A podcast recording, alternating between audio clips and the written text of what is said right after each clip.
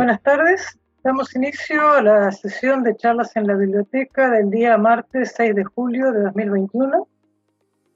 Mi nombre es Alicia Namesni y para que nos están viendo en vivo en YouTube, si deseáis hacer preguntas, podréis utilizar el chat y las responderemos al final de la sesión. Charlas en la biblioteca tiene lugar todos los martes a las 4.30 de la tarde, hora de España. Es un espacio para comentar temas de interés sobre producción y cosecha de frutas, hortalizas y vegetales y también sobre alimentación saludable. Las notas de cada charla se encuentran disponibles en la pestaña Las charlas del portal bibliotecahorticultura.com. Eh, os aclaramos que estamos haciendo mejoras en el portal de biblioteca y puede ser que alguna sesión no esté funcionando bien, pero es un tema temporal. Eh, nuestros invitados de hoy son Jordi Giné, que es investigador del IRTA, Instituto de Investigación y Tecnología Agroalimentaria eh, de Cataluña. Asier Uribe-Chevarría, que es investigador de NEIKER, que es el Instituto Vasco de Investigaciones Agrarias, y Rogelio Pozo, que es director de ASTI, Centro Tecnológico que trabaja en ciencia y tecnología marina y alimentaria, que todavía no ha llegado, pero esperemos que se incorpore a lo largo de la charla. Alicia, está como espectador Rogelio. ¿Quiere? Perfecto, ahora, muy bien. Los temas que trataremos hoy son cómo minimizar la deshidratación de frutas de pepita durante la conservación, mapas de producción con teledetección y el evento Food 4 Future, que será justamente que tratará eh, Rogelio Cosa. Damos inicio eh, a la charla con el primero de los temas, cómo minimizar la deshidratación de frutas de pepita durante la conservación. Este tema lo tratará Jordi Ginet, que es ingeniero agrónomo por la Universidad de Leida y doctor en Post-Harvest Bioscience por la Universidad de Cranfield. Desde 2011 trabaja como investigador del programa de cosecha de IRTA, estudiando principalmente los procesos asociados a la fisiología de la maduración y a la calidad en frutas de hueso y pepita. Hoy nos va a tratar un tema que es muy importante en toda la industria hortofrutícola, que es cómo minimizar la deshidratación. La deshidratación tiene problemas de pérdida de kilos y tiene problemas de pérdida de calidad. Jordi, adelante, por favor. Eh, muchas gracias a Alicia por la presentación y sí, yo os voy a hablar un poco de eh, cómo minimizar lo que serían las pérdidas asociadas a problemas de deshidratación durante la conservación de frutas, eh, principalmente fruta de pepita, porque es la que se conserva durante largos periodos de tiempo. Como ha comentado Alicia, la deshidratación es sin duda un problema importante para el sector.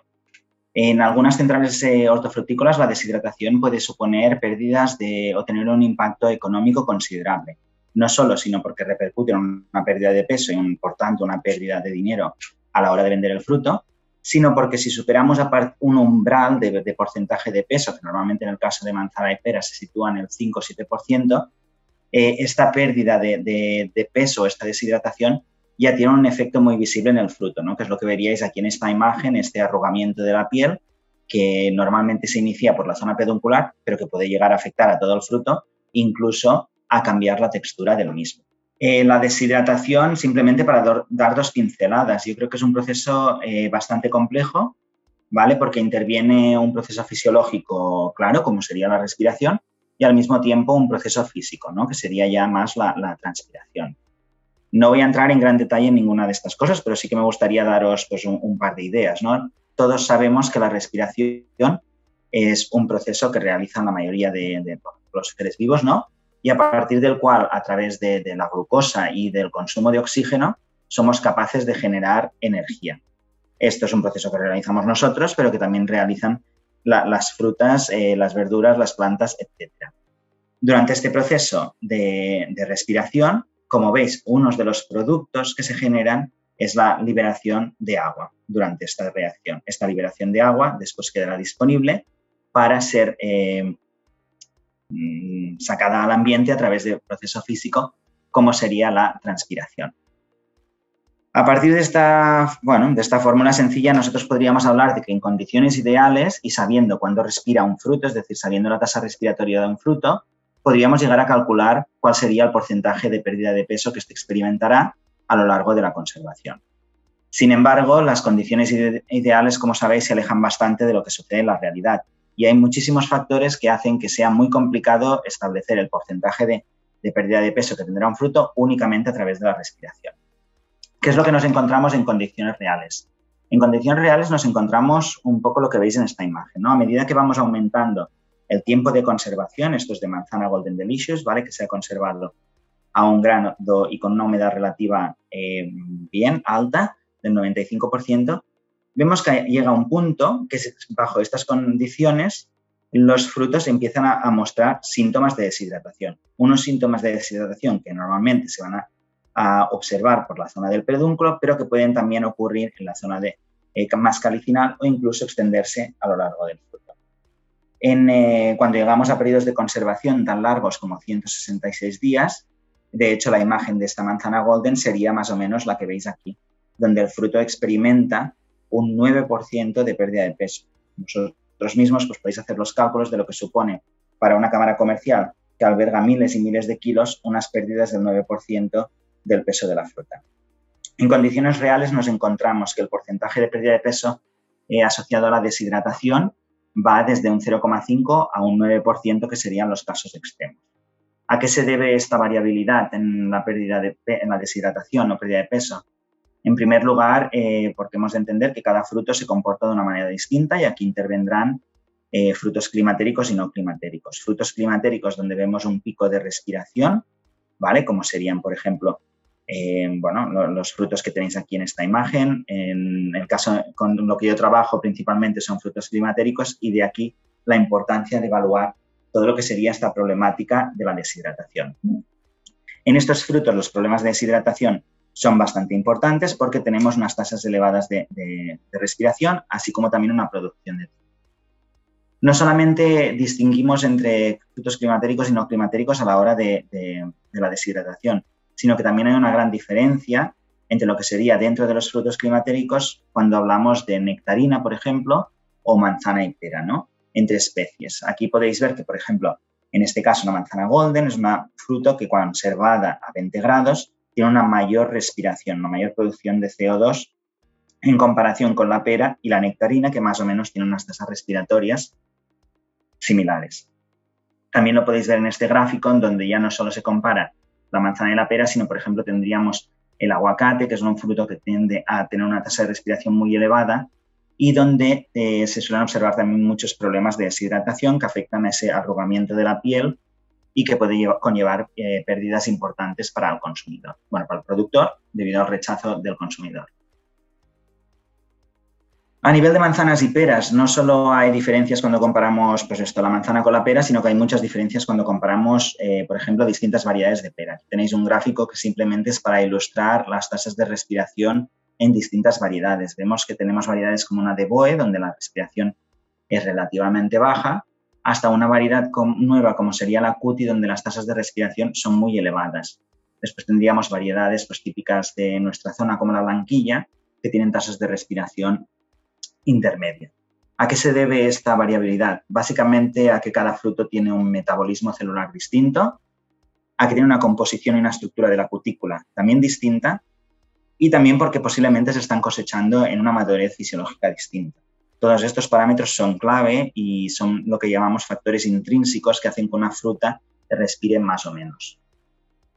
He hablado de la composición de la cutícula y creo que esto es clave porque la cutícula es básicamente el elemento que nos hace de la barrera constitutiva que tienen el fruto o las plantas para el intercambio de gases con la atmósfera. Hemos visto que durante la respiración se generaba este agua, este agua queda de alguna forma libre o no en función de la composición de la cutícula, será capaz de ir desde lo que sería el interior del fruto hasta la atmósfera. La cutícula se caracteriza por su naturaleza hidrofóbica y es un elemento clave en lo que sería la, parte física del problema de la deshidratación, como es la transpiración. La transpiración en sí es al final la pérdida de agua en forma de vapor, ¿no? que se produce desde el área del producto hacia la atmósfera, hacia el aire, a través de esto, de la cutícula, de las lenticelas, de los estomas, etc. Y como bien he dicho, es un proceso eh, con una importancia fisiológica muy grande, pero es un proceso eh, puramente físico que se debe a la diferencia de presiones de vapor entre pues, el fruto en este caso y la atmósfera de la cámara eh, en otro. A diferencia de la respiración, que en post cosecha sí que solemos cuantificarla, la transpiración no somos capaces de cuantificarla y normalmente se hace de forma indirecta evaluando la deshidratación. ¿Qué otros factores nos van a afectar a que una fruta respire más y por tanto que pueda llegar a transpirar más? Obviamente la presencia de daños mecánicos, es decir, las prácticas culturales. Si cosechamos de una forma demasiado agresiva esa fruta, eh, va a acabar respirando más, va a tener más problemas de deshidratación. Si tiene afectación por patógenos, por hongos, también va a acabar respirando más o menos. La temperatura yo diría que es uno de los elementos clave que va a hacer que respire más o menos la fruta, así como también la composición de la atmósfera de conservación o, como he dicho antes, la concentración de etileno. Y esto estaría ligado con el hecho otra vez de la distinción que hacemos entre frutos climatéricos y no. Em, para ilustrar un poco lo que acabo de comentar, simplemente mostraros eh, las diferencias a nivel de respiración que hay en función de la temperatura. Esto es para nectarina, pero lo mismo eh, sucedería para manzana. De hecho, veis que, por ejemplo, a una temperatura de 7,5, ay, perdona, de 20 grados, la tasa de respiración es muy elevada y es eh, prácticamente cinco veces superior que cuando conservamos la fruta a 0 o a 5 grados. En este caso, vemos que entre estas dos temperaturas la tasa de respiración es muy similar. Los números que veis aquí simplemente son los cocientes que nosotros calculamos a partir de los pendientes y que nos dan información sobre lo que sería la actividad metabólica del fruto. Como he dicho, en manzana es bastante similar y esta diferencia a nivel de respiración se traduce también en lo que nos se aguanta una fruta ¿no? en conservación. Si nosotros conservamos una fruta a un grado, en este caso una manzana golden, podemos estar 148 días sin percibir los, los efectos de la deshidratación. Si aumentamos la temperatura a 5 grados, a los 131 días ya veremos estos efectos. Y si la conservamos a 20 grados, vemos que la conservación no se podrá alargar más de 40 días sin que tengamos síntomas evidentes ya de deshidratación. Un manejo de correcto a la temperatura, por lo tanto, es clave durante la conservación de frutas eh, y hortalizas, y en este caso de la fruta de pepita, porque nos puede permitir unas reducciones muy importantes de la tasa respiratoria. Sin embargo, he de decir que las temperaturas en las centrales de manzana y pera normalmente se controlan de una forma muy adecuada y, por tanto, ¿es suficiente este control de la temperatura para evitar la deshidratación? Yo creo que la respuesta es claramente no, y porque hemos visto durante muchos años que había problemas de deshidratación a pesar de este buen control de la temperatura. De ahí que mi compañera Meritxell Planas que hoy no puede estar aquí, pero bueno, es la que ha realizado gran parte de ese trabajo que os presentaré ahora, ha llevado varios estudios en colaboración con la empresa Ellerfred, donde se han evaluado distintas estrategias de manejo, ¿vale? Cómo afectaban a lo que sería la tasa de respiración o a la deshidratación del fruto. Por ejemplo, aquí en esta imagen veis un estudio comparativo de distintos sistemas de enfriamiento del fruto, es decir, cuando una vez cosechado, si se produce un enfriamiento rápido, ya sea por hidrocooling o un enfriamiento lento, es decir, se pone en la cámara, ¿cuál es la diferencia? Obviamente vemos que la, la temperatura interior del fruto desciende de una forma muy distinta y esto tiene un efecto también muy importante sobre la tasa de respiración del mismo. En este caso, estos son resultados de manzana Granny Smith y veis que si hacemos este enfriamiento rápido, conseguimos disminuir eh, de forma muy importante lo que sería la tasa respiratoria. Esto normalmente se traduce en que el fruto aguantará más y evitará estos problemas de deshidratación durante la frigoconservación. Vale, aparte de, lo que sería la importancia que tiene de cómo entramos la fruta en cámara, hay también otros aspectos que ya se conocen, como sería la estiva, etcétera, o por ejemplo la importancia de la humidificación. La humidificación dentro de una cámara de conservación supone el principal aporte de agua en la cámara, ¿no? Es lo que nos permite hacer, aumentar la humedad relativa del ambiente y esto puede ser un aspecto clave durante este periodo de refrigeración. Eh, de, refrigeración durante el llenado, ¿no? porque es donde se producen estas mayores pérdidas de agua debido a estas diferencias de presiones entre el fruto y el ambiente. Por ejemplo, imaginaros que estamos cosechando fruta en Lérida, ¿vale? Eh, donde como mínimo la temperatura en campo en el momento de la cosecha estará alrededor de los 20 grados, tendremos una presión de vapor del fruto de 17,54. Sin embargo, si vamos rápidamente a una cámara de 0 grados con una humedad relativa de 90, vemos que esta presión de vapor será de 4,12. Esta diferencia tan grande entre las presiones de uno y del otro es lo que va a hacer que consigamos o que tengamos una, una, problemática muy grande de deshidratación. En cambio, si somos capaces de reducir rápidamente esta temperatura, por ejemplo, hasta 3 grados, veis que la diferencia entre el 5,69 y el 4,12 se reduce mucho. De aquí que vamos a tener ya no solo los resultados positivos sobre la respiración, sino también sobre la transpiración, evitando que se produzcan estas pérdidas de, agua en el momento de la entrada del producto en la cámara.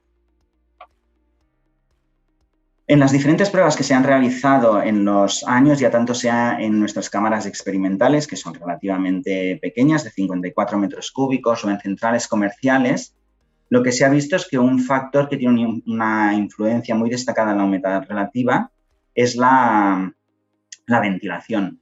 De todos en todos los casos estudiados, lo que se ha visto es que una ventilación fija lo que nos permite es hacer un aumento de la humedad relativa del ambiente. Y esto acaba eh, traduciéndose en una reducción en la pérdida de peso del fruto.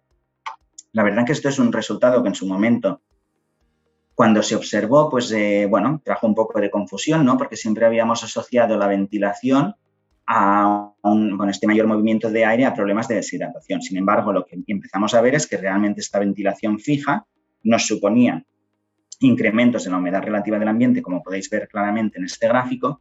Al mismo tiempo, la fruta eh, que salía de conservaciones con ventilación fija tenía un aspecto mejor que sus, digamos, eh, que los controles que habían sido conservados con ventilaciones eh, intermitentes, ¿no? Este aumento de la humedad relativa que veis aquí normalmente también se traduce en una menor pérdida de peso. Por ejemplo, durante un periodo de 10 días, ¿vale? estos son ensayos de prueba que realizamos en cámaras aquí en el Fruit Centre, si comparamos la ventilación no fija con la ventilación fija, ¿vale? a una misma temperatura del glicol, veis lo mismo, ¿no? que hay este eh, incremento porcentual de 4 puntos en la humedad relativa que se traduce en prácticamente un descenso del 50% en la pérdida de peso del Si además somos capaces de igualar o de, perdonar, de, aumentar la temperatura del refrigerante, pasamos de los menos 5 a menos 2,5, lo que conseguiremos aún más es incrementar este porcentaje de humedad relativa y en este estudio en concreto no hemos visto un descenso en la pérdida de peso, pero sí que podríamos esperar que en estudios de más larga duración este incremento de temperatura del, del evaporador pues acabará conllevando menores pérdidas por deshidratación. De hecho, nosotros lo, que se ha visto es que cuando el frío se para, ¿no? pero los ventiladores continúan en funcionamiento, esta temperatura del refrigerante y, el aire que sale del mismo evaporador aumenta. Esto lo que comporta al final es que haya una reducción en el salto térmico, que es otro elemento, elemento clave, ¿no? Que nos afectará la, la, humedad relativa, ya que la cantidad de agua que condensa en el intercambiador eh, se, reducirá y por tanto esto permitirá este aumento de la, humedad relativa. Es un poco lo que veis aquí en este gráfico. ¿no? En el momento en que hacemos la ventilación fija, vemos este incremento de las temperaturas del evaporador y del glicol, una disminución en el santo térmico y es al, final lo que nos acaba eh, conllevando mayor humedad relativa, menores pérdidas por deshidratación. Bien, estos son algunos de los factores, yo diría, e, externos ¿no? que afectan en gran medida la deshidratación. Y lo que nos encontramos ahora es, ¿podemos determinar de forma continua eh, la deshidratación del fruto? Bueno, pues eh, simplemente comentaros de que a nivel experimental sí que se puede hacer de, distintas maneras, pero que su aplicación práctica es compleja, pero sí que es verdad que Fred, precisamente en colaboración con la Universidad de Lleida en estudios que hemos realizado también con ellos, está intentando desarrollar nuevos sensores que puedan utilizarse para evaluar esta pérdida de peso en continuo, ¿no? ya sea a través de, sensores de asentamiento, eh, de, peso en continuo, que nos permitan tener una medición, igual que podemos controlar las temperaturas, los gases dentro de la cámara, que tengamos un control exhaustivo del peso de cada palot para ver si realmente se está perdiendo eh, peso que equivale a esta deshidratación bueno, esto ha sido un poco lo que os quería presentar hoy. Eh, todos estos resultados los tenéis eh, precisamente en un artículo que hemos publicado recientemente y que está disponible en la Biblioteca de Horticultura, ¿vale? que es cómo minimizar la deshidratación de los frutos en camas de larga conservación. De todas formas, quedo abierto a cualquier pregunta que me podáis hacer durante la sesión al final. Eh, bueno, damos las gracias a Jordi Genet por esta interesante exposición sobre la importancia que tiene el manejo de cámaras para conservar la humedad. Cuando acaben los otros panelistas, eh, volveremos con preguntas si las hay. tengo algunos. Eh, y damos paso a la segunda presentación del día de hoy, que eh, trata de mapas de producción con teledetección y está a cargo de Asier Uribechevarría, que es licenciado en Ciencias Biológicas por la Universidad del País Vasco y realizó el máster de Biodiversidad, Funcionamiento y Gestión de Ecosistemas. Es investigadora en el Departamento de Producción y Protección Vegetal en, el ámbito de la mejora de la producción de cosecha y la optimización de dosis de fertilizantes. Ha trabajado en viñedos y, eh, eh, cuéntanos eh, cómo se hace para optimizar el manejo de la producción sacando partido de las herramientas de la teledetección. Hola, sí, buenas tardes. bueno, ¿se ve la pantalla o no se ve la pantalla? Sí, pero no tu cara. ¿Eh? No tu cara. No tu cara, vale, gracias. Un momento. Vamos a activar, ahora sí, ¿no? Bueno, pues comienzo un poco eh, hablando sobre el uso de la información que podemos adquirir de diferentes sensores, como puede ser un dron, una avioneta, sensores activos o incluso un satélite, para tratar de mejorar diferentes aspectos eh, de la producción agrícola. Antes de nada, uy, perdón, Ahora sí, antes de nada, eh, necesito bueno, poner un poco en contexto a qué viene esta preocupación. Eh, ya desde la Unión Europea eh, han establecido unos objetivos que se han de cumplir para el año 2030. En el, bueno, la estrategia, en el Green Deal, más conocido como la granja a la mesa. Entre sus objetivos está, por una parte, reducir el uso de fertilizantes en al menos un 20%, reducir la pérdida de nutrientes en un 50% y, y reducir el uso de plaguicidas en un 50%. ¿Y por qué se, se han establecido estos objetivos? Porque el exceso de nutrientes y el uso excesivo de plaguicidas suponen un perjuicio eh, a la biodiversidad y al estado general del suelo. Y claro, lo que el problema es, si no podemos utilizar, digamos, las técnicas más tradicionales, pero a su vez necesitamos continuar produciendo para dar de comer a una población que está en continuo crecimiento, ¿qué, ¿qué, podemos hacer? Pues aquí es donde entra ya la agricultura de precisión. La agricultura de precisión se define como una estrategia de gestión que tiene en cuenta la variabilidad temporal y espacial de un cultivo y tiene el objetivo de mejorar la sostenibilidad de la producción agrícola. ¿Cómo funciona esta, digamos, esta estrategia?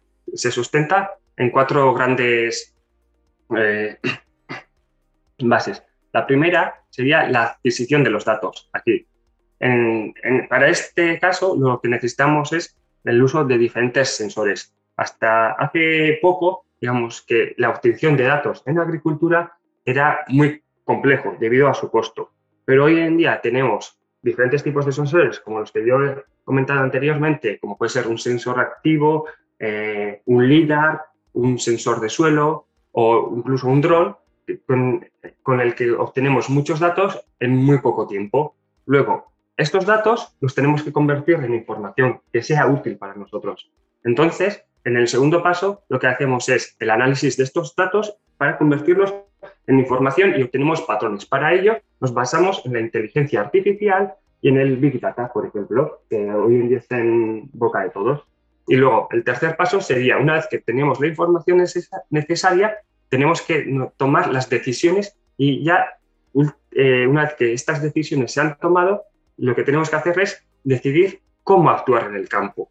Y este ciclo se repite una y otra vez en la agricultura de precisión. Por lo tanto, tenemos cuatro pasos eh, en los que, los que nos permiten ya hacer, digamos, una gestión del cultivo. Pero esto quizás se pueda ver mejor eh, en un caso práctico. Este es lo que os quiero contar en este momento. Es un caso práctico de la adquisición de técnicas de agricultura de precisión, exactamente de la aplicación variable en, eh, en una parcela de trigo del País Vasco. Una parcela para nosotros grande, aunque entiendo que no es grande, es una parcela de 12 hectáreas, pero más adelante ya, ya hablaré de ella. eh, está dentro del proyecto Nitralda, en vasco quiere decir cambio de, nitrógeno o gestión del nitrógeno. El objetivo es eh, bueno, el ajuste de la dosis de fertilizante. Y en ella han tomado parte pues, Naker, la Fundación ASI, las cooperativas UAGA y Garland y UDAPA. Y hemos trabajado con los agricultores Javier Álava y los hermanos Torre. Pero antes de todo, necesito, bueno, explicar un poco en qué situación estamos, porque los requerimientos nutricionales de una parcela, de un cultivo, dentro de una misma parcela, no son los mismos. Aquí, en la primera imagen de aquí arriba, pues, tenemos una imagen obtenida desde un monitor de rendimiento. Un monitor de rendimiento es un aparato que mide constantemente cuánto, eh, cuánta cosecha se está recolectando en, este, en ese momento. Y como el tractor va equipado con un GPS, sabemos en cada punto de la parcela cuánto se está recolectando. Tenemos zonas donde la producción es más alta, aquí marcados en verde, zonas donde la producción es más baja, marcados aquí en rojo. Pero normalmente lo que solemos hacer o lo que se suele hacer en nuestra zona es una gestión del fertilizante digamos, homogénea. Esto es, se aplica la misma cantidad de fertilizante para toda la parcela, pero los requerimientos del cultivo son diferentes porque en las zonas donde más se produce, el cultivo tiene un, un requerimiento nutricional más alto y sin embargo, donde menos se produce, como aquí en las zonas rojas, aquí se debería de aplicar menos fertilizante ya que la producción viene limitada por otros factores como puede ser el, propio suelo, la pendiente o cualquier otro factor. Por lo tanto, esto es lo que se hace normalmente, pero existe la posibilidad de hacer algo similar a esto, lo que se ve en esta imagen de aquí, que sería hacer una aplicación variable. A día de hoy existen tractores que tienen eh, conexión mediante un sistema ISOBUS con una abonadora que les permite trabajar haciendo eh, la prescripción o siguiendo la prescripción de un mapa de fertilizante. Esto se llama la técnica de la aplicación variable y vemos cómo este mapa de aquí de prescripción es mucho más similar al mapa de rendimiento en las zonas donde más o donde más se ha aplicado se aplicaría una mayor cantidad de fertilizante y en las zonas donde menos se aplica, donde menos se produce, se aplicaría una menor cantidad de fertilizante. Pero claro, ¿cómo, cómo podemos hacer esto? Pues aquí tenemos un problema porque la aplicación de fertilizante en trigo, en trigo cebada se realiza cuando el cultivo está en un estado de desarrollo pequeño y no tenemos todavía conocimiento de cómo va a evolucionar este cultivo. Pero existen eh, índices vegetativos como el conocido, muy conocido ya en, NDVI, en el que podemos, tenemos un mapa de prescript de NDVI que se ha visto que está muy relacionado con el mapa de rendimiento, con este mapa de aquí. Como veis, las dos imágenes son similares, pero nuestra duda o lo que tenemos que solventar es, en fases tempranas, ¿existe todavía esta relación? Pues para ello, lo que hemos hecho ha sido, eh, nos hemos ido a técnicas de análisis de, bueno, de Machine Learning o de inteligencia artificial. Tenemos, por un lado, eh, información proveniente del satélite libre Sentinel-2 y información que proviene también de un modelo de elevación del terreno del que obtenemos diferentes variables, como antes he comentado, el NROBI y otros índices de vegetación, luego mapas de elevación, mapas de pendientes y, ese, y este tipo de información. Y por otra parte, tenemos los datos de validación. Estos datos de validación no son más que, como os hemos mostrado anteriormente, eh, mapas de rendimiento obtenidos a través de un monitor de rendimiento. ¿Y qué es lo que hacemos con estas dos fuentes de información? Las combinamos para tratar de obtener un mapa de rendimiento potencial de una parcela. Para ello, ¿qué es lo que hemos hecho? Lo que hemos hecho ha sido eh, hemos testado diferentes modelos, eh, comenzando desde el modelo, digamos, más simple, que sería una simple regresión, y luego hemos aplicado nueve tipos de modelos diferentes. Y el modelo que nos ha dado mejor resultado es el denominado como Random Forest. Con esta información hemos, bueno, primero se me había olvidado comentar que de toda la información que tenemos hemos utilizado un 70% de la información para entrenar este modelo, sería esta tabla de aquí. Y por otra parte, un 30% de la información la hemos utilizado para validar el modelo con, el, con el algoritmo que mejor resultado nos ha dado. Aquí eh, tenemos el, bueno, un valor, el RMS, y al ver que en ambos casos es muy similar, podemos deducir que nuestro modelo tiene una capacidad predictoria similar en el modelo de entrenamiento y en el modelo de validación. Por lo que este modelo lo, lo vamos a aplicar en nuestra parcela de ensayo. ¿Y cómo lo hemos aplicado? Por una parte, tenemos aquí la parcela que antes os he comentado, nuestra parcela de trigo, es una parcela grande para nosotros en el que hay diferentes, eh, bueno, eh, hay zonas de mucha pendiente, zonas que hay mucho suelo, otras zonas con poco suelo, y lo que hacemos es aplicar nuestro modelo y obtenemos un mapa de rendimiento potencial, que sería la figura 2. Luego, este mapa potencial lo contrastamos con la información que nos ha proporcionado el agricultor. Sería la información número, o sea, la imagen número 3. Y este, este mapa, estos dos mapas, ya se asemejan bastante entre ellos, pero eh, lo hemos retocado un poco junto con el agricultor para hacer un mapa de prescripción, que sería el mapa 4. Aquí tenemos cuatro zonas diferentes, pero para resumir, en la zona roja hemos aplicado un 50% menos de, fertilizante que en, en, la zona azul. ¿Y qué es lo que hemos obtenido? Que esto es, bueno, y este mapa lo hemos metido en la consola Isobus y esta, bueno, y el tractor ya sabe cómo debe de aplicar y qué cantidad de aplicar en qué zona de la parcela. Entonces, ¿cuál ha sido nuestro, lo que hemos comprobado? Hemos visto que respecto al año 2019, en el año 2020, eh, la reducción de fertilizante utilizado en esta parcela ha sido del 19%. Esto es casi lo que establece la Unión Europea. Y lo más importante de todo, no, eh, no se ha visto que ha habido una reducción en la cosecha, en la cosecha, en la cantidad de, producto, de, grano que se ha recogido. Y esto es muy importante. Y quiero decir que el agricultor está, digamos, contento, satisfecho con ello y nos ha pedido que implantemos esta misma técnica para todo el parcelario, que es lo que se muestra aquí. Tenemos aquí nuestra parcela de prueba del año 2020 y en el 2021 lo estamos haciendo para, digamos, el conjunto de estas 70 parcelas, que es todo su parcelario. Pero, ¿cómo podemos hacer esto? Pues la técnica que hemos he estado mostrando, pues es un poco, digamos, compleja, pero existen eh, plataformas como el Agrogestor, es una plataforma libre en el que tiene diferentes herramientas ya preinstaladas que nos permiten hacer cosas similares de una forma mucho más sencilla. Por una parte tenemos la herramienta de ayuda a decisión de series temporales en el que nos da diferentes imágenes de NDVI libre de, nubes y seleccionamos la que más nos interesa. Y una vez que seleccionamos, vamos a la segunda herramienta y ya de aquí podemos crear un mapa de NDVI clasificado. Lo último que nos quedaría hacer sería generar un mapa de prescripciones. Y esto sería un poco lo que hemos hecho aquí, en el País Vasco.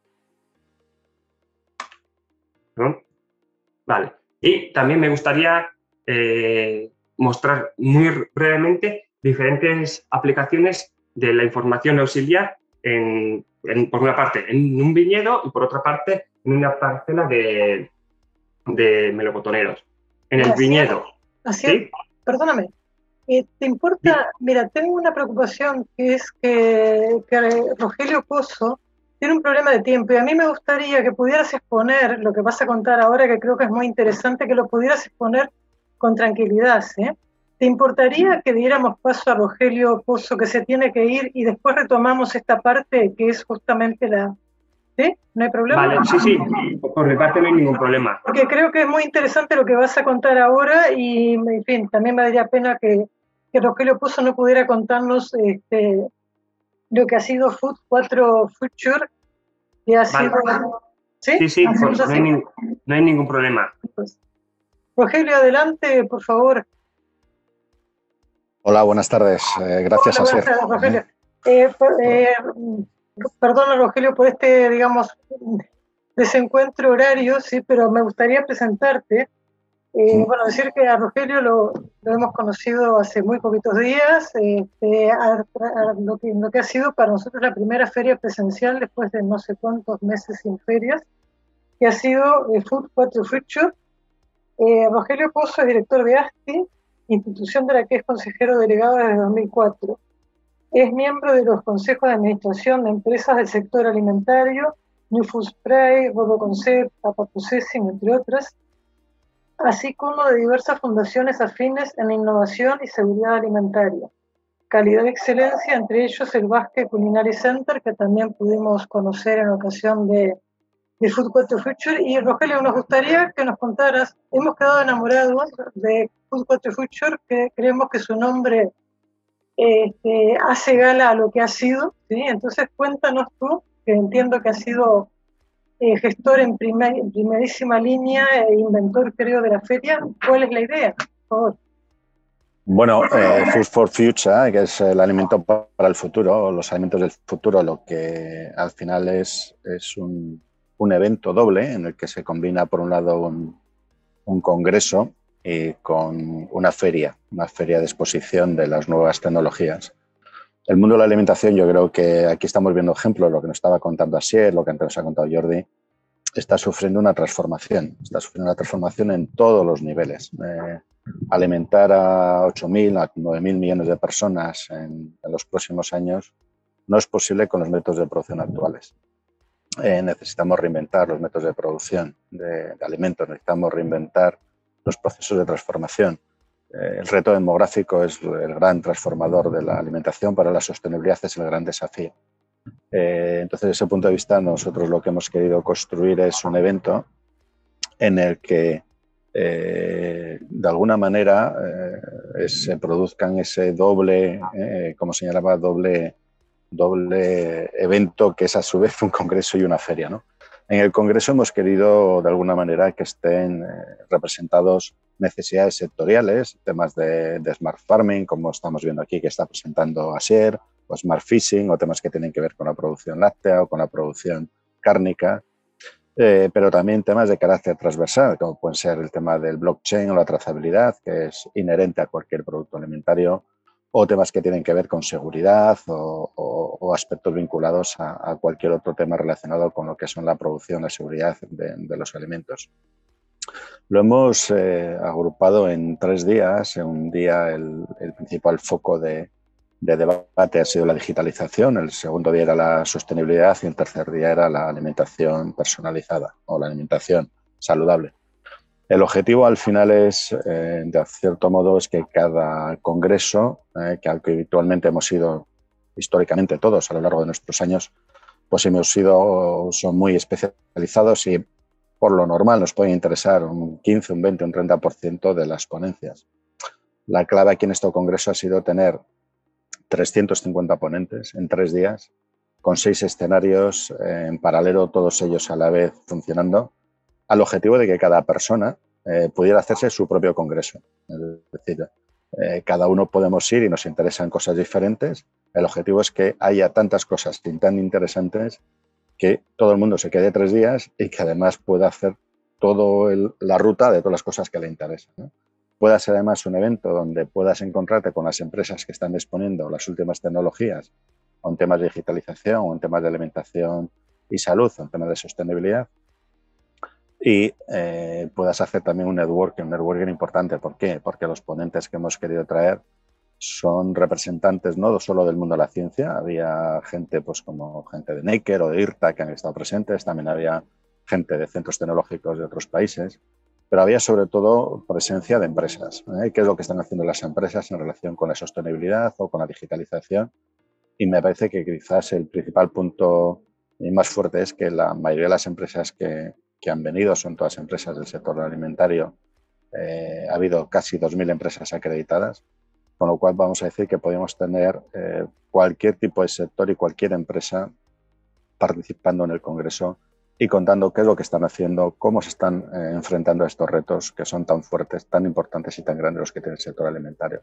Para mí la clave del éxito creo que ha sido el tener un muy buen evento congresual con ponentes de primer nivel que han dado una visión global de todo lo que está pasando en el mundo. Empezamos hablando de, del e-commerce en Asia y cómo Alibaba está transformando todos los canales de distribución y la gran preocupación que tienen hoy en día por llegar al, al consumidor a través de la multicanalidad.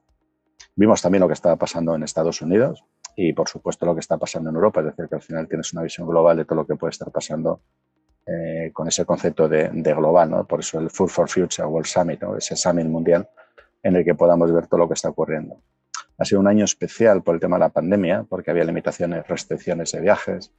Ha habido ponentes que no han podido venir y que nos hubiera gustado que hubieran estado. Pero aún así, hemos tenido, como señalaba, 350 ponentes, ha habido casi 6.000 personas presenciales, ha habido 5.000 presencias vía streaming de 29 países de los cinco continentes y creo que eso ha sido un ejemplo de, de que creo que hemos acertado, no porque solo fuera el primero después de hacía mucho tiempo que no estábamos, sino por los contenidos y la, la calidad de los ponentes. ¿no? Es algo que queremos repetir que todos los años, porque en estos procesos de transformación del sector de la alimentación, los retos son tan grandes, la tecnología avanza tan rápido, que no podemos permitirnos estar dos años sin, tener un punto de encuentro en conocer todo lo que está ocurriendo en, en, en, este sector, un sector que es estratégico, que cubre una necesidad básica del ser humano como es la alimentación que el COVID quizás lo ha puesto manifiesto, ¿eh? lo teníamos ahí un poco como olvidado, como la salud, ¿no? Lo dábamos por supuesto y siempre estábamos mirando al mundo de la aeroespacial, la digitalización, la automoción, la energía, todo eso muy importantes, ¿no?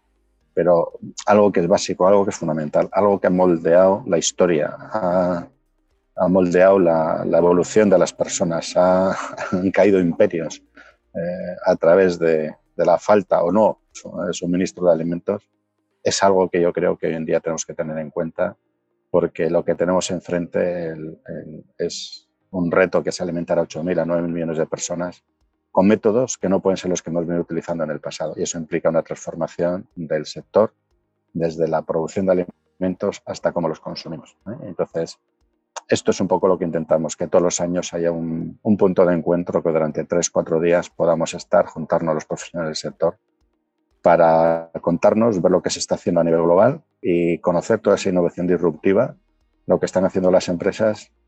Luego, al final, cada uno tendremos que irnos a nuestra casa con lo que aprendamos y aplicarlo en nuestros eh, procesos productivos, en nuestros casos concretos de trabajo en los que nos estamos involucrando, pero también sea un sitio donde captar ideas, captar ideas para impulsar esa transformación radical y disruptiva que necesita el sector. Eh, Rogelio, eh, bueno, le damos las gracias a Rogelio Pozo, director de ASTI y también de Food for Future. Eh, Rogelio, creemos, bueno, esperamos cuando sea la próxima convocatoria, creo que ya hay una idea de fecha, ¿sí? Es 17-19 de mayo del 2022. Eh, estamos ya trabajando en la próxima edición. Tenemos elegidos ya 22 áreas de conocimiento que queremos poner encima de la mesa. Posiblemente las presentemos ya en septiembre. Y yo hago un llamamiento general a que todo aquel que tenga algo nuevo que contar no va de verdad a, a, no tener sitio donde, donde contarlo. Lo tendrá. Y en el Food for Future World Summit del 2022 vamos, por supuesto, a abrir las puertas como lo hemos hecho este año para que todos esos cambios, esas innovaciones que se están produciendo en la producción, en la transformación, en el consumo, en la distribución de alimentos y lo que puede ser el futuro de todo ello, se cuente, se comparta y, y se disfrute. ¿eh? Porque para aquellos que vivimos en el sector y que esto es un poco vocacional, eh, hay tantas cosas en las que ver que, bueno, yo no he tenido tiempo de ver todas las ponencias, pero bueno, van a estar grabadas, están grabadas, se van a poder ver y, bueno, pues al final es una fuente de conocimientos y, y, en el futuro, bueno, pues queremos que, que todo aquel que tenga nuevas cosas que contar sea un sitio donde las pueda ir a contar. 17 al 19 de mayo del 2022. Perfecto.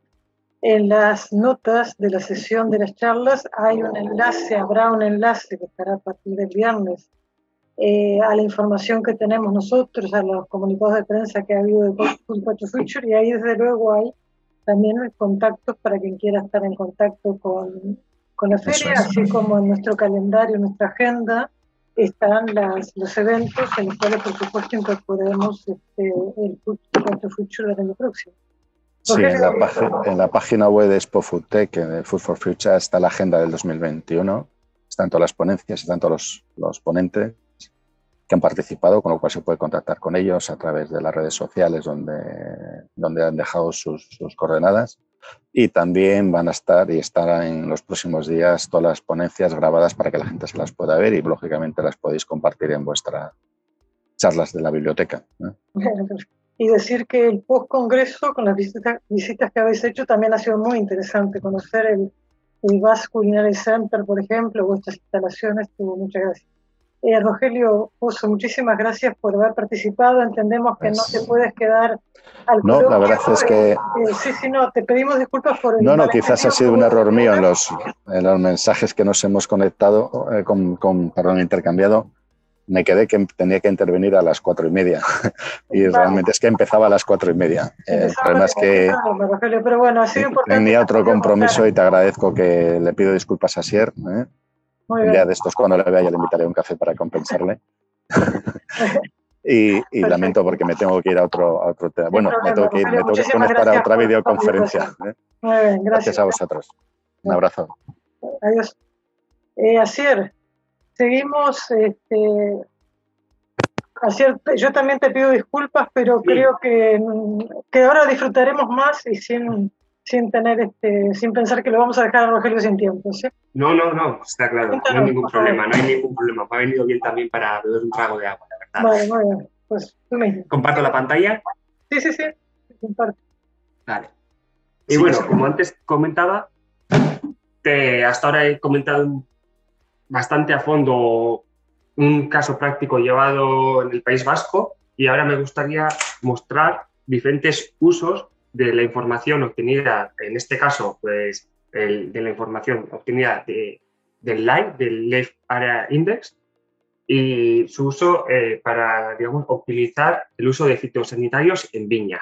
Este es un artículo, bueno, todo el trabajo está publicado en un artículo del 2020, como aquí se puede ver, y pertenece a la época en la que yo estaba en la Universidad de Lleida. Eh, tenemos aquí un, un viñedo, que es un viñedo de, de si no recuerdo mal tenía entre 14 y 15 hectáreas, y vemos cómo es un viñedo que tiene una diversidad, una variabilidad espacial muy grande. Entonces, lo que se hacía hasta el día de hoy, digamos, o hasta hace poco, lo normal era aplicar una cantidad fija de fitosanitarios, pero teniendo en cuenta que es, digamos, muy variable, lo que hemos hecho o lo que hicimos en su tiempo fue utilizando una, una técnica geoestadística, hacer, llamada Kriging Indicador, pues sacamos diferentes mapas teniendo en cuenta cuál era la probabilidad con un 90%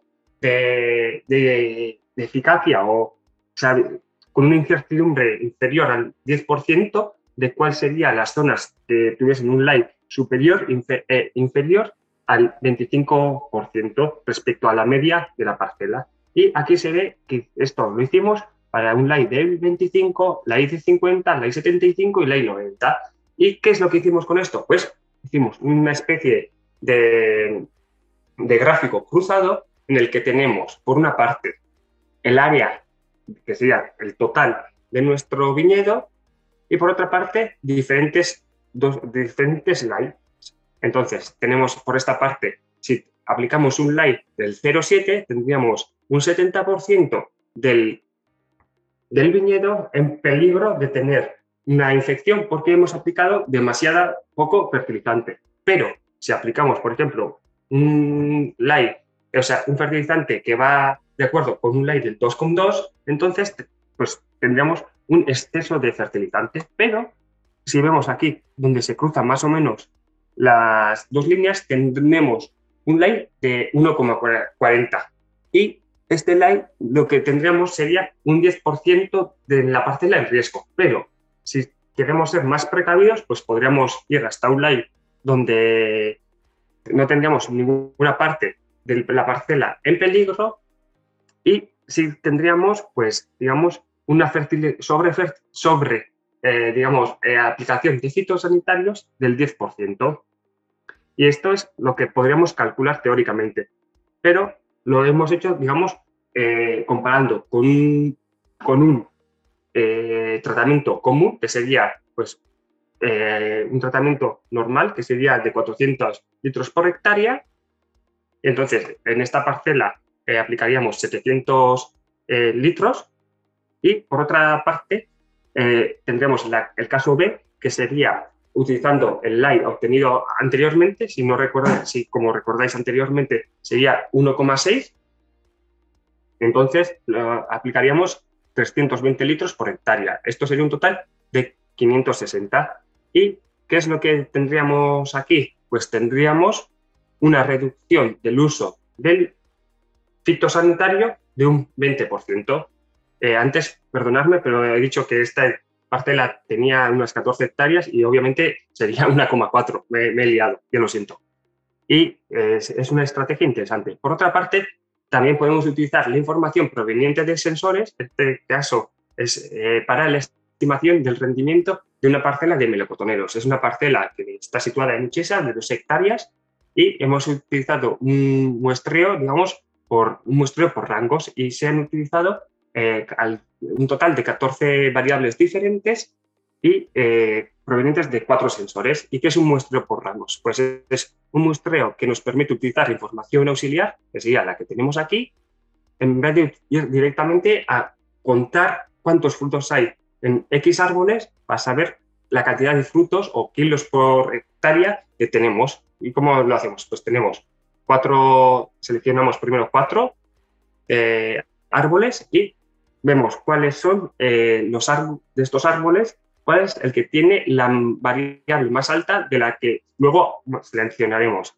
Hacemos lo mismo para 2, 3 y 4. ¿Qué es lo que hacemos aquí? Tenemos un total, se han analizado un total de 16 puntos y hemos seleccionado los cuatro más representativos y lo hemos hecho para todas estas, digamos, variables. En este caso, la variable que muestra una mayor correlación entre el número de frutos y el, digamos, eh, esta variable es la, informa, la imagen RGB obtenida con un dron. Y luego, en la imagen aquí y aquí abajo, lo que tenemos es el, bueno, el error que nosotros hemos eh, propuesto, el umbral del error marcado en rojo, que es el error del 10%, que nosotros lo consideramos asumible, y luego lo hemos comparado con un muestreo, digamos, aleatorio, y un muestreo pues, de rangos. En color negro tenemos el muestreo eh, por rangos y en color más grisáceo el muestreo aleatorio. Y vemos que alcanzamos con el muestreo por rangos un error eh, inferior al 10% utilizando cinco muestras. Sin embargo, si queremos obtener un mismo error con, este, con el muestreo aleatorio, necesitaremos medir 10 árboles. Esto es más o menos una reducción del 50% en el esfuerzo del muestreo.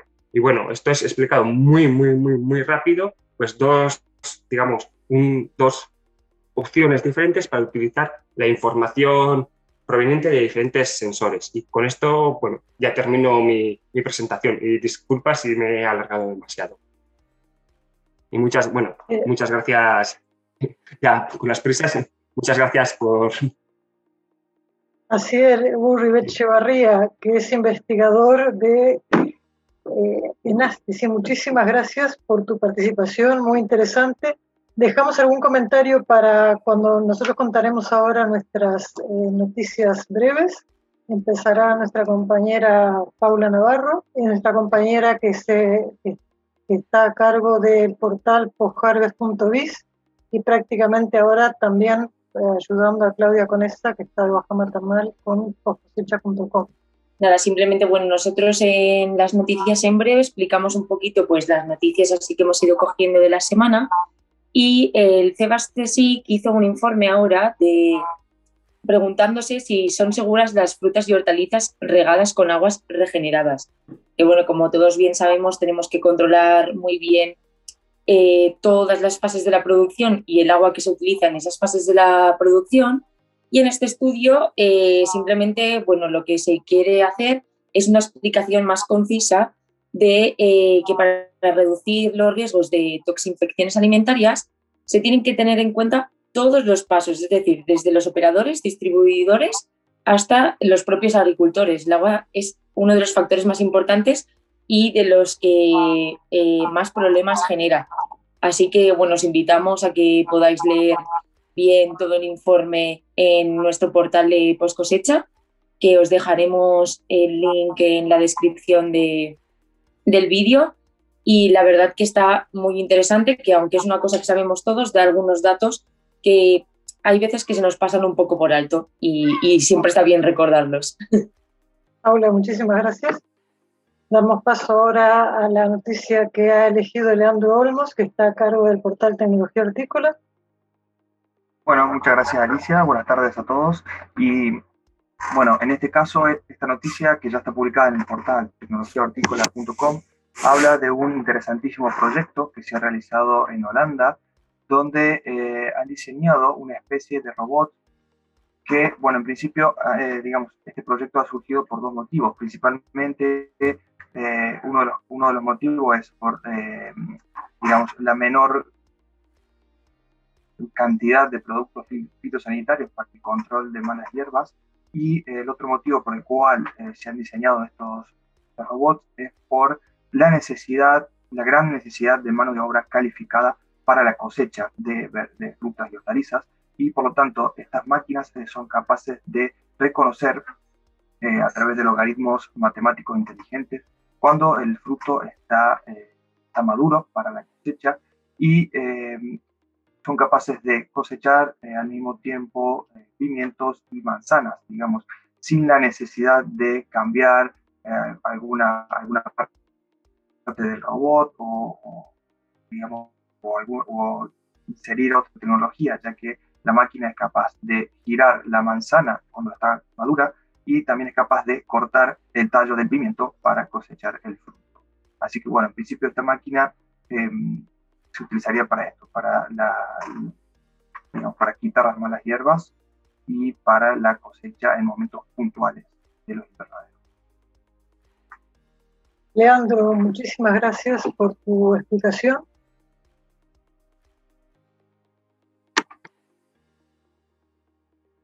Damos paso ahora a la noticia que les quería contar yo, que es, eh, esta semana hemos festejado todavía no personalmente, pero que nuestra compañera Paula Navarro ya es graduada en, en Ciencia y Tecnología de los Alimentos. Su trabajo de final de grado demuestra la rentabilidad de una empresa dedicada a agregar valor a las microalgas. Entonces, Paula, yo te pregunto, ¿quieres explicarlo tú o yo resumo lo que has encontrado? Y felicitarte públicamente ahora por tu...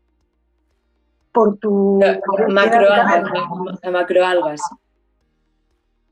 Eh, nada, es que no sé qué explicar, pero bueno, que, muchas, gracias y que ya está por fin. Que, eso, que si, bueno, yo os puedo explicar el proyecto, pero es un poco largo, que la noticia ya lo explica bastante bien y que si alguien está interesado en invertir en el proyecto, bienvenido sea. la conclusión de, Paula es que el proyecto es rentable, ¿verdad? Es rentable, es rentable, así que solo faltan inversores. Perfecto, Paula, pues felicitaciones por tu por el final de tu carrera. Muchas gracias. Pasamos a la, la, última noticia que queríamos contar. Es, eh, una, esta es una noticia que está publicada en nuestro portal de alimentación saludable que se llama Actual Frubec, en el cual colabora una eh, investigadora que es Beatriz Riverón, que es bioquímica, farmacéutica, además de médico, y hace, bueno, en mi opinión, unas notas muy, muy interesantes, en las cuales ha recorrido diferentes este, especies, eh, tipos de preparación, etc. La última, que bueno, la penúltima en este momento que ha publicado, eh, habla de las especias picantes que son aliadas de los chefs y del bienestar. Bueno, sabéis que, sabéis que las especias han tenido muchísima importancia histórica eh, motivando los viajes, con entre ellos muchos otros de color. Y, pero además, eh, el conocimiento que se tiene actualmente permite saber que las especies tienen muchas propiedades desde el punto de vista nutricional, eh, sobre todo a través de sus antioxidantes, incluso como adelgazantes, porque son capaces de, activar el metabolismo y, por supuesto, desde el punto de vista organoléptico. La, la, noticia esta está como decía, está colgada en el portal actual y va a estar también el enlace en, eh, en la nota, en la noticia de esta sesión de las charlas. Damos paso eh, a la última parte de, de, la, de, esta sesión, que es eh, un poco si hay preguntas o si hay comentarios entre los que estemos presentes y si hay algún comentario que viene ahora, posteriormente, a través de YouTube, lo haremos llegar eh, a nuestros panelistas. Y a mí me gustaría, eh, bueno, primero os invito a, a eh, encender las cámaras, así nos vemos, nos vemos, que creo que, es más agradable, vamos todos acá. Y yo quería preguntar, empiezo un poco por, por orden de, cómo han sido las intervenciones. Jordi, bueno, a mí me ha parecido ya desde que nos hemos colgado el artículo este en, Biblioteca Arquitectura, me ha parecido muy, muy interesante porque siempre eh, el tema manejo de la humedad no es un tema que parece que no, no ha acabado de resolver. Si vosotros habéis hecho una investigación muy interesante en la cual además muestra cómo a través del manejo de las cámaras eh, podéis controlarlo, ¿sí? Que si quisieras dejar un mensaje, ¿qué factores de manejo le pondrías más énfasis para minimizar la deshidratación? Vale, así como factores, digamos, directos, obviamente, eh, y obviando esos que ya se controlan de forma adecuada, ¿eh? porque ha dicho que la temperatura, eh, si estamos haciendo una modificada de gases, esto ya se hace correctamente. Al final es el control de la humedad relativa con la ventilación, ¿no? A nosotros, de hecho, es lo que he comentado un poco, que es un resultado que inicialmente nos sorprendió, que, que, que aprendimos un poco por error, ¿no? Estas cosas que pasan y que hemos visto, pues, por ejemplo, una ventilación fija es capaz de, incrementar mucho los niveles de humedad relativa en una cámara. Aquí hemos de tener en cuenta que no todas las cámaras, pero serán capaces de aplicar ventilación fija porque dependerá de cómo esté dimensionado, de si es un evaporador viejo, etc. Pero en la mayoría de centrales de la zona, con los evaporadores que tienen, un, un mantenimiento de la ventilación fija pues, supone un incremento de humedad relativa y menos deshidratación. Obviamente, a cambio de un coste energético eh, considerable. De aquí que nosotros, no lo he explicado aquí, pero también en Merichey lo que ha trabajado mucho es en, ventilación continua, pero con reducciones de frecuencia de los ventiladores. Es decir, si se pueden regular las frecuencias, disminuirlas al mínimo para tener este beneficio, ¿no? Sin llegar a tener un incremento en el coste, pues demasiado importante. ¿Y a qué se debe este, el, hecho de que al estar fijo haya menos deshidratación? ¿A qué lo atribuís? Bueno, al final esto se debe, entre otras cosas, a que hay una menor acumulación de, hielo en, el evaporador, ¿no? Debido a esta diferencia en el salto térmico que hemos visto. ¿no? Hemos visto que, al haber esta ventilación fija, eh, lo, que pasaba es que se sube la temperatura esta del evaporador, etcétera, se disminuye el salto térmico y de aquí que se produzca este incremento en la humedad relativa del ambiente digamos, si esta, esta tecnología es aplicable o estos consejos son aplicables a todo tipo de frutas, todo tipo de cámaras, un poco como... Son aplicables, sí, eh, realmente son aplicables a todo tipo de cámaras, eh, pero eh, normalmente esta problemática la veremos más en larga conservación y por tanto es en, en, cámaras de, de pera y manzana. Eh, después, en todo tipo de cámaras, pues no, dependerá un poco de, la antigüedad de la cámara, de cómo está diseñada, etcétera, porque sí que es verdad que si la cámara no mantiene unos niveles de humedad relativa elevados ya de forma inicial, es decir, superiores al 90%, por ejemplo, el hecho de que tú tengas una ventilación fija, lo que te va a hacer es lo contrario, te va a deshidratar más el producto por ese movimiento de, aire seco, entre comillas, ¿no? Jordi, vosotros, bueno, a través del, servicio del IRTA, entiendo, bueno, tenéis, este, eh, aconsejáis en muchos sentidos en relación a la conservación y entiendo que tenéis como un protocolo, ¿no? De, cómo debe ser una cámara frigorífica adecuadamente manejada, ¿no? Eh, un poco ¿qué, qué grado de aplicación tiene esto en vuestra zona, que es una de las zonas principales en cuanto a conservación de fruta dulce, ¿no? Bueno, la verdad que sí, sí que hay una, bueno, aquí en el IRTA disponemos del servicio técnico de post cosecha, ¿vale? Yo soy, yo soy de la parte de investigación, pero tengo a mis compañeras que no han podido estar aquí, me pero ellas del servicio técnico y sí que hacen todo lo que es asesoramiento centrales. Entonces, dentro de este, de este asesoramiento hay unos protocolos exactos de, manejo, ¿no? Que incluyen, pues, desde qué es lo que deberían hacer eh, a nivel de prerefrigeraciones, de una buena estiva de los palots dentro de la cámara, etcétera. Y, por ejemplo, en función de la instalación con la que trabajan, eh, las recomendaciones que dan ya incluyen, pues esto, ¿no? Eh, trabajar con ventilaciones fijas, etcétera.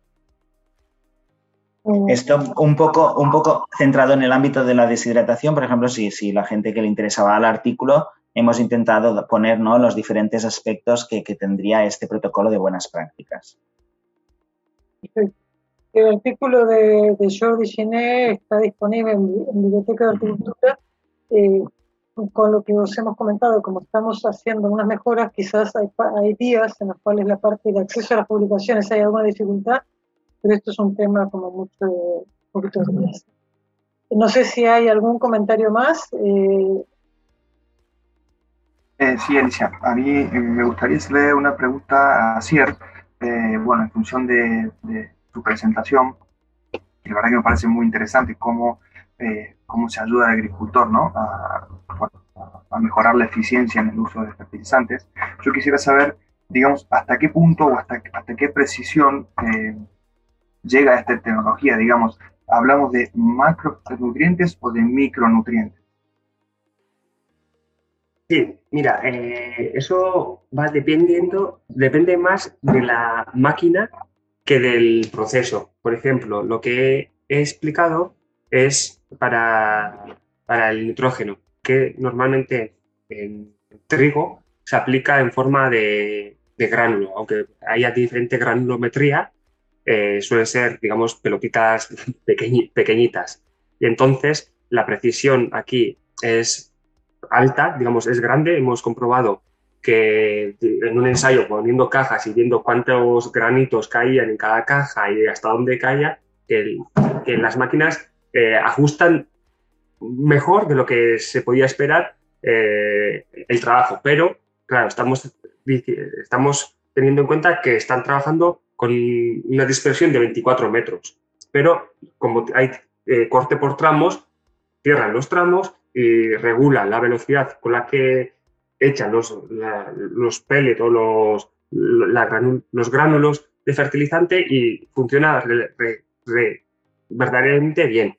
Pero lo que es increíblemente preciso es el caso de los fitos que se aplican con boquillas. Entonces, se puede abrir, abrir y cerrar cada boquilla eh, dependiendo la maquinaria de que se disponga. Eso sí que va, digamos, clavado, dependiendo la precisión que tengas el GPS, pero normalmente como se suele trabajar o suelen trabajar con precisiones de RTK que son submétricas de, pocos centímetros, entonces, claro, la precisión es, es, es, increíble, o sea, casi es como apuntar a una diana.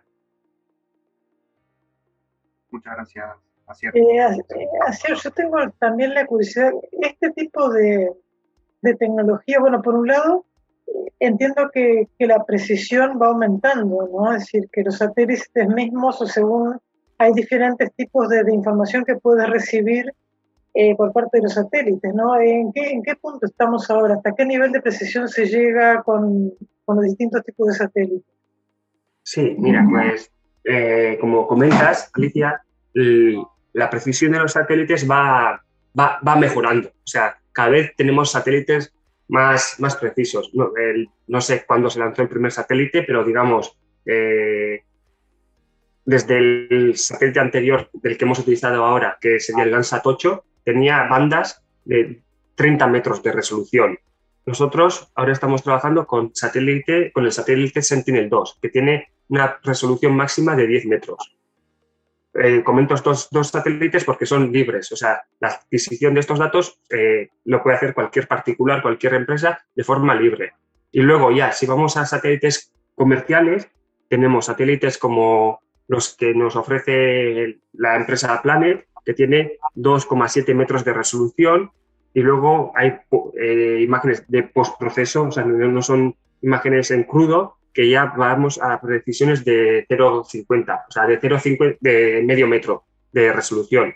Luego, también hay satélites o procesados que pueden llegar a eso, a submétrico, pues como pueden ser las de Boeing, Airbus y todos estos, pero esos ya son eh, satélites de pago. Y otra opción es trabajar con avionetas o incluso con drones que obtendremos precisiones de, de 1 o 2 centímetros. Pero claro, dependiendo con qué queremos trabajar, es muy importante elegir la plataforma con la que nosotros queremos trabajar. En un cereal no tendría mucho sentido para diseñar la fertilización utilizar un dron que nos trabaje con un centímetro de resolución. Sería mucha información, mucho trabajo de procesado para luego no, es, no llegar con la máquina a hacer tanto. Pero bueno, eso es un poco pensar, existe, el, existe la posibilidad y luego qué es lo que nosotros necesitamos. Aprovechando que está Jordi Gené, que hay muchas, este, bueno, hoy no lo, no lo han tratado, pero hay, hay muchas el comportamiento por recolección depende a veces del estado de madurez. Podríamos pensar en llegar a determinar eh, cómo está un campo en, relación a la madurez de la fruta determinada a través de satélites en vez de, muestreo yendo por el campo. Sobre todo pensando en, estas opciones de, mayor precisión. Eh, ¿Has entendido la pregunta? Es ¿Tienes No. Tienes el micrófono.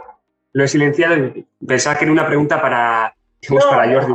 Es un poco no, eh, al hilo porque, claro... La, yo te iba a hacer la misma pregunta, de hecho, ¿eh? Sí. Ah, sí. pues, pues la, la, verdad que me ponéis aquí en una situación un poco difícil porque no, no sé la madurez, la madurez de, de, un fruto, cómo se mide. O sea, si va en referencia a su coloración quizás sí que se podría eh, obtener esa información, pero claro, con estas imágenes que vienen desde el cielo, digamos, desde una posición cenital, muchas veces la misma, el mismo cultivo lo cubre, entonces sería difícil ver eh, el color de la fruta, pero sí que sé que se está trabajando, digamos, haciendo, eh, utilizando información de visión artificial junto con muestreos. Entonces, tenemos, podemos contar las frutas, digamos, de alguna forma contarla con sensores y luego ya muestrear eh, en algunos, digamos, puntos calientes o hotspot, pero eh, no sabría si con un satélite podríamos llegar a, medir eh, la maduración de la fruta, claro, eso sería, claro, sería muy importante, pero no, no, no, no, no sabría responderte, la verdad. Bueno, eh, pero bueno, como tú has dicho, son tecnologías que se, apoyan todavía mucho en contrastar con, con datos reales, ¿no? con datos de, campo. ¿no? Eh, sí, sí, claro. Eso no podemos hacer un modelo eh, si no tenemos datos de validación. Si no, pues modelizaríamos algo, pero no podríamos validarlo. Eso siempre tenemos que tener nuestra parte de, de campo para por lo menos validar. Luego, lo importante es conocer el funcionamiento de, bueno, el funcionamiento del cultivo, claro, es que si no, no necesitamos las dos cosas, la información y luego la validación que se obtiene de los datos de campo. Bueno, pues muchas gracias. Si no hay más comentarios, damos por cerrada la sesión de charlas en la biblioteca. Eh, nos han acompañado Jordi Giné, investigador del IRTA. Damos las gracias, Jordi, por tu participación. Asier Uri Echevarría, Así muchísimas gracias también por tu participación y por todo lo que nos has comentado. Eh, Rogelio Pozo, director de ASTI, que se ha tenido que marchar, pero nos ha, nos ha comentado Future Future, la, la, feria que han organizado. Eh, muchas gracias a nuestros panelistas y al público que nos ha acompañado. Y entonces, en la próxima jornada de charlas en la biblioteca, contaremos con Isabel Goyena, de Cicloplast, y José María Bermejo, de MAPLA, que es otra asociación vinculada al plástico, que explicarán cómo se plantea la gestión de los residuos plásticos agrarios, que también es un tema que está, digamos, en el cual Europa pide que haya más, este, gestión ambiental.